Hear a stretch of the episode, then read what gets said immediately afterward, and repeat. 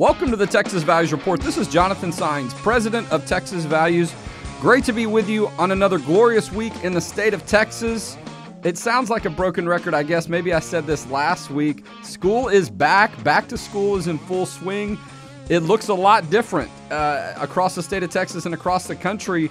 We're going to get into that discussion and how it relates to local government overreach and and why it's important for you to know these things. And look, we put up a blog post about this recently. It's not just about COVID 19 and the virus. When you go back to school, you need to remember what your rights are, uh, whatever format you and your family have decided to use. And that could be changing as well. We're going to get into some interesting discussion about that today. If you're new to the show, we talk about the issues of faith, family, and freedom as it relates to the courts, the legislature, and the media. And I'm excited about the guest we have today because he knows all about these different arenas, that's for sure. And he certainly knows a lot about education. Kevin Roberts is going to be our guest today on the Texas Values Report. He is the executive director of Texas Public Policy Foundation, one of the largest, if not the largest, nonprofit public policy organizations in the state of Texas, and possibly as far as state based groups in the country. I know they also have an office in D.C. They have a, a, former member of their team that also is doing great things in Washington, D.C. Uh, but there's no question that our partners who are right across the street from us on Congress, Texas Public Policy Foundation, do great work. Kevin, welcome to the Texas Values Report. Man, it's great to be with you. Jonathan, y'all do great work, and, and we team up whenever we can. It's, of course, very grateful for the audience for your show and, and everyone who supports faith, family, and freedom. Those are the principles that motivate our work every day, and those are the principles that are going to help keep Texas, Texas, even amid all of the chaos in 2020. Well, there's no doubt. And look, you know, there's been a lot of discussion about issues re- regarding education and local government lately. And we know you've got a lot of background on that. I'm going to just talk a little bit about that. You and I were chatting offline a minute ago about some of these things. Uh, Kevin Roberts has his PhD in American history from the University of Texas where he served as a history professor in New Mexico. He also was a teacher, a professor, a headmaster, a college president once at Wyoming uh, Catholic College, which I understand they called them the Cowboy Catholics. That's kind of a cool name, right? If you're if you're referred to, oh, that's the Cowboy Catholic. I kind of like that, and that could uh, fit pretty well here in Texas. Well, it, it, it could. You know, it's it, people thought that. Well, that's that's because the president is is an adopted Texan, and actually it isn't. It's because we were in Wyoming, and at graduation we would give each of our graduates a, a black Stetson.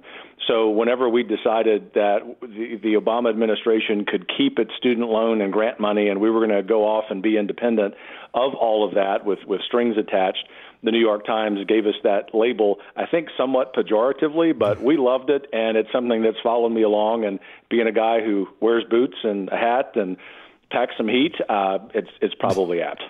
Hey, I'm right there with you, and I'm glad that uh, we're sort of neighbors. I mean, we don't live down the street from each other, but maybe closer than some. And so we're excited about the work you're doing, though, at Texas Public Policy Foundation. Uh, and you're not new there anymore. I mean, you've been there for several years now. That team has grown. And look, I mean, a lot of this has come into focus lately. Your background, the role that you have and the organization has as it relates to these issues of education. I know you've been outspoken a lot about that. But let's talk a little bit about that as people are going back to school. Some people maybe next week. Who knows when Austin ISD is going back to school? But that's a whole nother story. But speaking of the Austin area, a lot of this has been happening right here in the city where you and I office. Uh, talk to us a little bit about uh, your concerns and your opinions on this, but also the voice that Texas Public Policy Foundation has had on these issues as well. Well, you bet, and thanks for that question. In a lot of ways, of all of the very important questions we're asking about COVID and the, the policy consequences, the most important, I think, is about education, particularly K through 12 education. And I say that not just as a as a policy guy, but as an educator. I'm a fifth generation teacher. I see the world through the lens I would like to think of kids. I think obviously you and your listeners and, and all of our various friends understand that they absolutely are the future of this state and this country. And so that's the context for a headline I'm going to write for you, which is that it's absurd that we're allowing school districts not to have class in person. Parents, as we know, are the first and primary educators of their children. And what these school districts are doing, and frankly, I think what the state government has allowed them to do too much of, is they've taken away the rights of those parents to make that decision. In other words, Jonathan, if parents decide for whatever reason that they want to keep their kids at home, go for it. In fact, my wife and I have done that with our four kids. We homeschool our kids, so we make that decision every year. But I think what we need to get back to as folks who understand what is right about human formation and children and education is emphasizing that school districts have class in person because that's best for kids, or they don't get their funding. And I will applaud our governor and governors around the country, certainly our president, for lay, drawing that line in the sand. We're talking with Kevin Roberts, Executive Director of Texas Public Policy Foundation. And Kevin, you know how these things work. That's likely to end up on social media late, uh, later. So thank you for summing it up very well. Your absurd comment, our social media team is, is paying attention to that. But it really puts into frame or, or puts into focus these issues. And there's been a lot of discussion about it. You know, and I have to praise really a lot of private schools. The kids in, in my home are, are going to a, a variety of different schools. And so we've seen we've seen a little bit of homeschool, we've seen a little bit of hybrid in our family, we've seen uh, private school. And the private schools, I think, are many of them are going above and beyond when it comes to safety measures, and many of them are going back in person one way or another and you and you see it. There's a private school in South Texas where the local government has told them they cannot open. This is a private religious school. And so, and my point here is that the schools that are opening, particularly some of the private schools, they've put in a lot of safety measures. The state, okay, um, our Texas Education Agency and uh, commissioner has said that in person instruction is the preferred model. And there's all these different guidelines that you have to go through that a lot of school districts are doing. And so, there's been a climate that's been created where kids can go in person. But to your point, if this doesn't work well for parents or they're having struggles in their uh, particular area of the state, they can choose to homeschool or bring their kids home. That's what a lot of school uh, kids are doing anyway.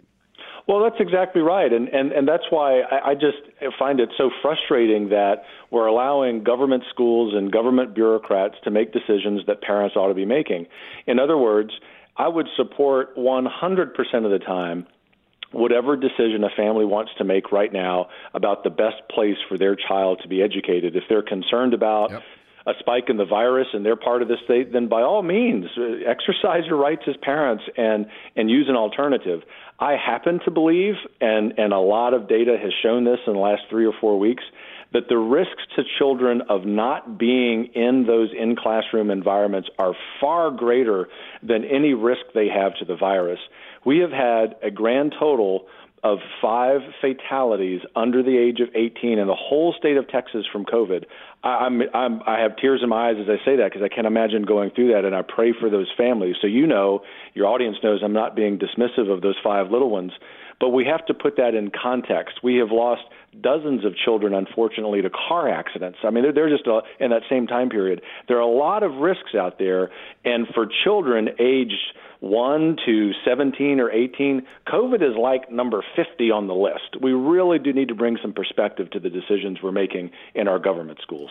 No, there's no question. And look, uh, that's right. We, we don't lose our compassion for the loss of life. But when we look at the issues that are going on, we have to not be afraid to put this information forward so people have the right type of facts and information when they're making these decisions about what's best for their families. If you go to our website, txvalues.org, you can see, two great pieces. One of them is about the back to school issue, what's going on with public schools, what's going on with local government intruding on some of the private schools and religious schools and even public schools, but also what your rights are, your religious freedom rights, all those different things. But included in that is a link and some discussion about if you're deciding to withdraw your student because you're just, you know, really fed up with a lot of these things or feel like you want to take control that. We've got some resources there. You know, and a lot of families are doing that, Kevin. You know, and it's unfortunate because I think um, if they feel like they've been pressured to or they're left with no option, but it is a recognition and a reminder of how important that freedom, that homeschooling, and how well, as you've seen it play out in your home and I have as well, how well the students can be trained when it's the parents, when it's the family that's providing that one on one instruction.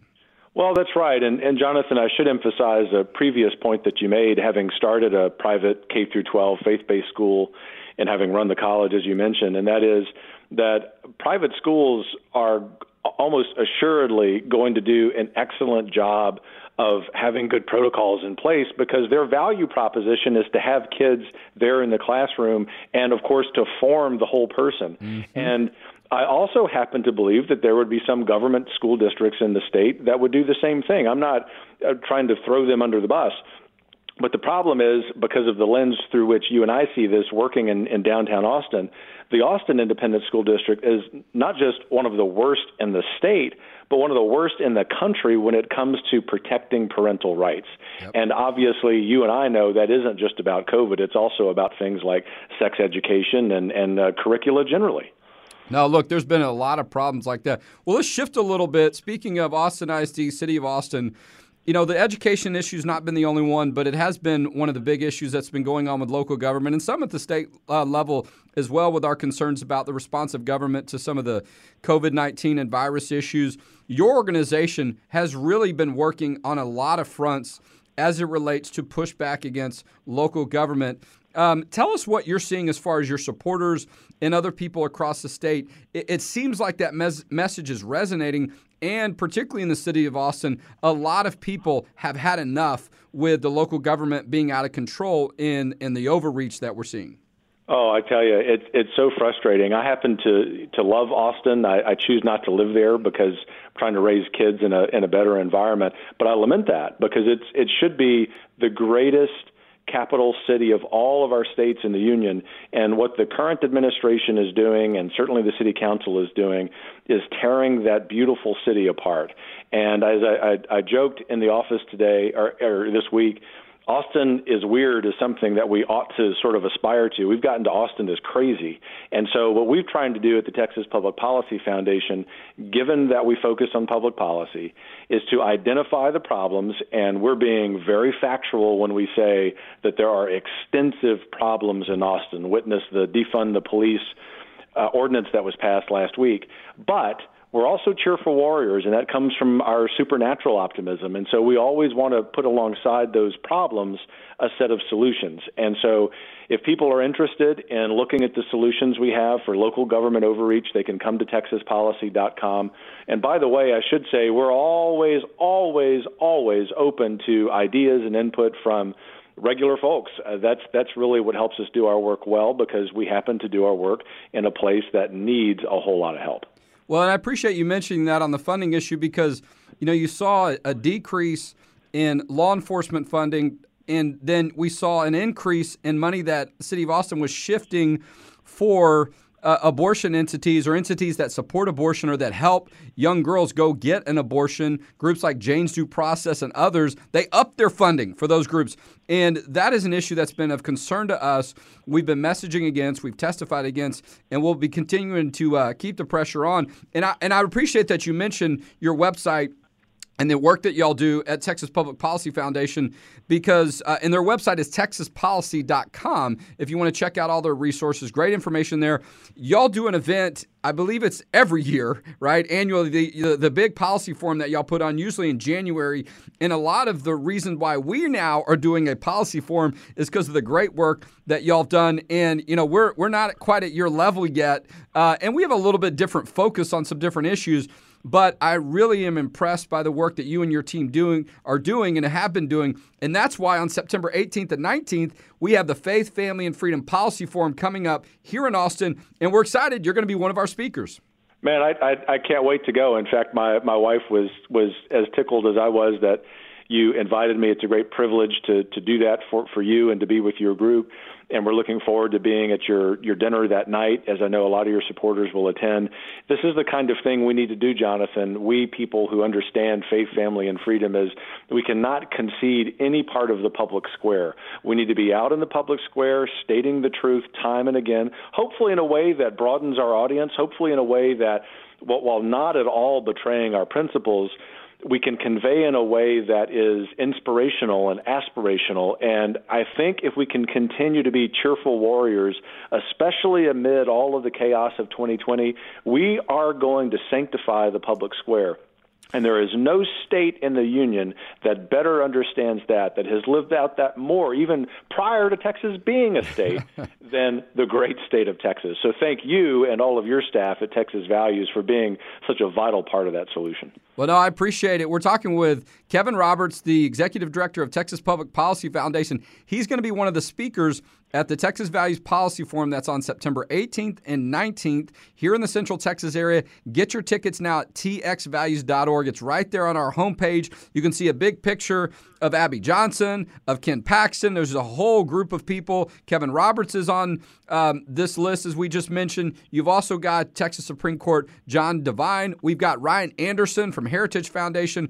A lot of great, smart people that are going to have a lot of great information and there's a live stream option. So look, we understand if people, you know, for whatever reasons also want to view from home, so it's in person, but we're also offering a live stream option.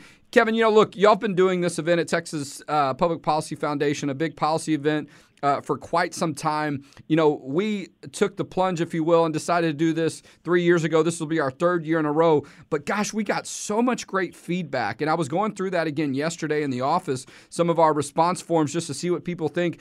You know, just an event that's two days can really have a big impact on people to get them encouraged and excited. And I love, I might put that in your title at the event, right? This is the cheerful warrior. But that is what we need. And sometimes it's those events like that that really are the spark for people going on to do great things later. Oh, amen. And I'll just say from having attended uh, one of those first conferences that you held, that it is uh, just a, a great shot in the arm. Obviously, y'all do a great job of diagnosing the problems, and there are some problems that are serious, but you frame that in a way that's very cheerful. excuse me, cheerful. And so I would encourage everybody, especially if you're feeling a little dismayed or a little pessimistic about the future of Texas and America, attend your event because I know that they will leave there being a lot more optimistic about what's ahead. Well, I couldn't have said it any better. You can get your tickets at txvalues.org. If you want to find out more about the work that Kevin Roberts is doing at Texas Public Policy Foundation, go to texaspolicy.com. Kevin, thank you again for being a guest today on the Texas Values Report, and God bless you and your family and all of your team at Texas Public Policy Foundation. Thanks so much, Jonathan, and God bless you. Absolutely. Well, it's great to have Kevin on. Uh, you know, this is someone who you heard him mention. He has some background in Texas, right? And I wanted to have a little bit more fun with him, but I wanted to respect his schedule. Uh, you know, we the the University of Texas has this phrase, or they used to. I think they're still using in marketing. What happens here changes the world. And I don't have a PhD from UT like Kevin does. I have my undergraduate degree there, but certainly take a lot of pride in what we're doing. And you know, it's great to have him back in Texas, though. I um, and doing great work because you know, look, Texas is has the tenth largest economy in the world. Um, you know, we have a lot of pride in what we do. There's just something different about being a Texan when you travel other places. People seem to notice, whatever the case may be. But, you know, what I like so much about Kevin is the responsibility that he understands in the work that he's doing and, and the level of professionalism that him and his team bring to the table. And we, you know, they worked on a case. Uh, they did a lot more work than we did, but on a case regarding parental rights that went up to the Texas Supreme Court, and there was a victory on a parental rights issue. And so um, that one of his colleagues was involved in, Rob Henneke, but they do great work over there. And, and look, these issues a lot of times intersect. When you look at uh, really being a check on government, government accountability, right? Um, and, and some of the policy issues that relate to fiscal matters. Those are things that we work on and we care about, uh, m- members of our team care about at Texas Values, uh, but aren't, aren't always essential. They're a little bit central for them, and sometimes they intersect, like they did recently on the life issue here in the city of Austin and, and some of the funding.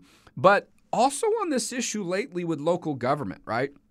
You see some of the public schools that um, are, are really misstating what the law is, or they're trying to create more government for local school districts that are trying to navigate some of these issues. There's a story out of South Texas. I believe the school is Laguna Madre. Our good friends at First Liberty Institute. They are the lawyers for this private religious school. It's a Christian school, and the government in Cameron County in South Texas is telling them they cannot open until August 31st. Attorney General Paxton has already put a letter out on this weeks ago, making it clear that these local governments cannot have these blanket bans on the on these private schools, particularly the ones that are religious. So this issue may end up in court. Where are we? Today's August uh, 22nd, 23rd. I got to look at my calendar here. Um, but, you know, so we're about a week away from that happening, 21st, excuse me. And so, um, you know, look, I mean, the focus should be able to get the keep the kids safe and let teachers get their, you know, course plans ready and all that good stuff. Everybody make sure they're ready. And instead, they've got to be concerned about whether or not they're going to be allowed to meet. They might end up in court. And this is a clear example of government overreach that we warned about several weeks ago. That's why Attorney General Paxton put out a letter. And what's frustrating about some of these issues is all of this could be avoided. That's why the Attorney General's office put a letter out making it clear here's where the lines are drawn on these issues. So there's no reason that a local government should be in a position to say, oh, this is how we think we're supposed to do it, or we're not really sure what to do, whatever their reasons are. But the local governments are accountable to the state. They don't make their own rules and have no accountability. They're really a, a, a function and creative out of state government. A lot of these local governments forget that. And so, guess who is the interpreter or the person that backs them up or is the main authority if there's a question about uh, local and state law? The Attorney General of the state of Texas. That's Ken Paxton. He's already addressed the issue. And here's the other thing when you're a local government official and there's clearly established law or it's been made very clear where the lines are drawn, and you continue to defy that, you run the risk of having liability individually and personally if you lose in court. And so the stakes are going to be really high if Cameron County continues to force this issue. And um, but we're going to see how it goes, and we're glad that our friends at First Liberty Institute, headed up by Kelly Shackelford, are taking on that case. And if you have similar concerns about that, call our office. We'll back you up. We'll help you get the support you need. And go to our website, txvalues.org, or send an email at info at txvalues.org. Speaking of Kelly Shackelford, excuse me, he is also going to be one of our speakers at the Texas Values Faith, Family, and Freedom Policy Forum. Uh, look, we had our early bird pricing ended on Wednesday and ticket sales shot through the roof. I mean, I was really excited to see people respond to that, but sometimes people respond like that when there's a deadline, and we get that. But I also was excited to see such a great response to this event because there's a lot of things swirling around right now, and we understand that. But we think this two day event is going to be one of the most important events that you'll go to this year and it's very timely. Okay, we're it's going to be about 60 days or less than 60 days before the election. It's going to be three or four months before the legislative session. A lot of things for you to know and get prepared for and then exercise your rights. And so, but we still do have tickets. Go to txvalues.org, get your tickets. The live stream option is only $10. So that's almost two days of 30 of the most thought provoking, uh, professional, knowledgeable, expert speakers I mean, Kelly Shackelford's argued before the U.S. Supreme Court. I think they had one or two wins this uh, this past year on religious liberty. He was named one of the top 25 lawyers in the past 25 years in the state of Texas. You heard Kevin Roberts, okay, speak. One of the members of their team is now working at the Trump administration. They've got a D.C. office. They see a whole lot of things and they do it and execute at the highest level. These are the type of speakers that are going to be at the Texas uh, Values Faith, Family, and Freedom Policy Forum. I want to go back to, though, an article that I mentioned, which is on our homepage. You want to check this out about what your rights are going back to school. Know your rights, know, uh, excuse me, know your back to school rights. And it's not just about the coronavirus, right? Don't forget, in the public schools, and, there should be more freedom for this at the private school, of course, at your home school at home too, but in the public school uh, setting, you do have religious liberty rights. Okay, if you want to take time to pray over your meal, if you have non instructional time where you get a break and you want to pray, we were talking about that earlier this week. Because if you think about all the stress and some of the anxiety and things going along with kids going back to school, that's always there. But then add to it, you know, some safety measures and all these things going on. And I'm sure the kids and a lot of parents and uh, teachers are excited about being in the classroom. But at the same time, there are, you know, a lot of circumstances that they're not used to even more reason why you would expect they might want to take a little time in prayer, either to calm themselves down or just to, you know, get through the school day or to be able to focus on their schoolwork. All those things, like all of us need at times, right? We we start just starting the new school year. You need a little bit more comfort, but also those reminders of what they believe in throughout the school day and throughout the school week. That's why it's important to know your rights. And we have specific state law on this issue. In 2007, I was a part of an effort to pass a law, the School Children's Religious Liberty Bill, that really just puts into state law what the U.S. Supreme Court has said on these issues. You want to have a Christian club before school. You want to do events like See You at the Pole, where you pray at the flagpole, excuse me, the morning before school starts. A variety of different rights you have. In addition to that, the parental rights to say, I don't want my child uh, being exposed to this sex education that I'm not comfortable with. All that information is in our blog post that is you can find linked on our homepage uh, back to school rights. COVID 19 isn't the only issue. Uh, it's right there. But um, there's also information if you're trying to still figure out how your child is going to be schooled, right? If you want to withdraw and become a homeschool family, we'll connect you with our friends at Texas Homeschool Coalition and others so you can find out how to execute that. Their numbers are through the roof of people that are deciding to homeschool. And so, uh, and look, we get it too. If for for whatever reason that to you is is more of a safety issue, and you want your child at home, we totally understand. It's great to have that freedom and options, and we want to make sure people know about it. There are 1,200 school districts in the state of Texas. There are 254 counties in our state. There's a lot of ground to cover. So forward that information and share this post. Uh, Uh, when we're done here or during the time that we're finishing up so people can continue to hear about the work that we're doing. And don't forget to get your tickets to the Texas Values Faith, Family, and Freedom Public Policy Forum, excuse me, Policy Forum on September 18th and 19th. And we'll talk to you next week on the Texas Values Report.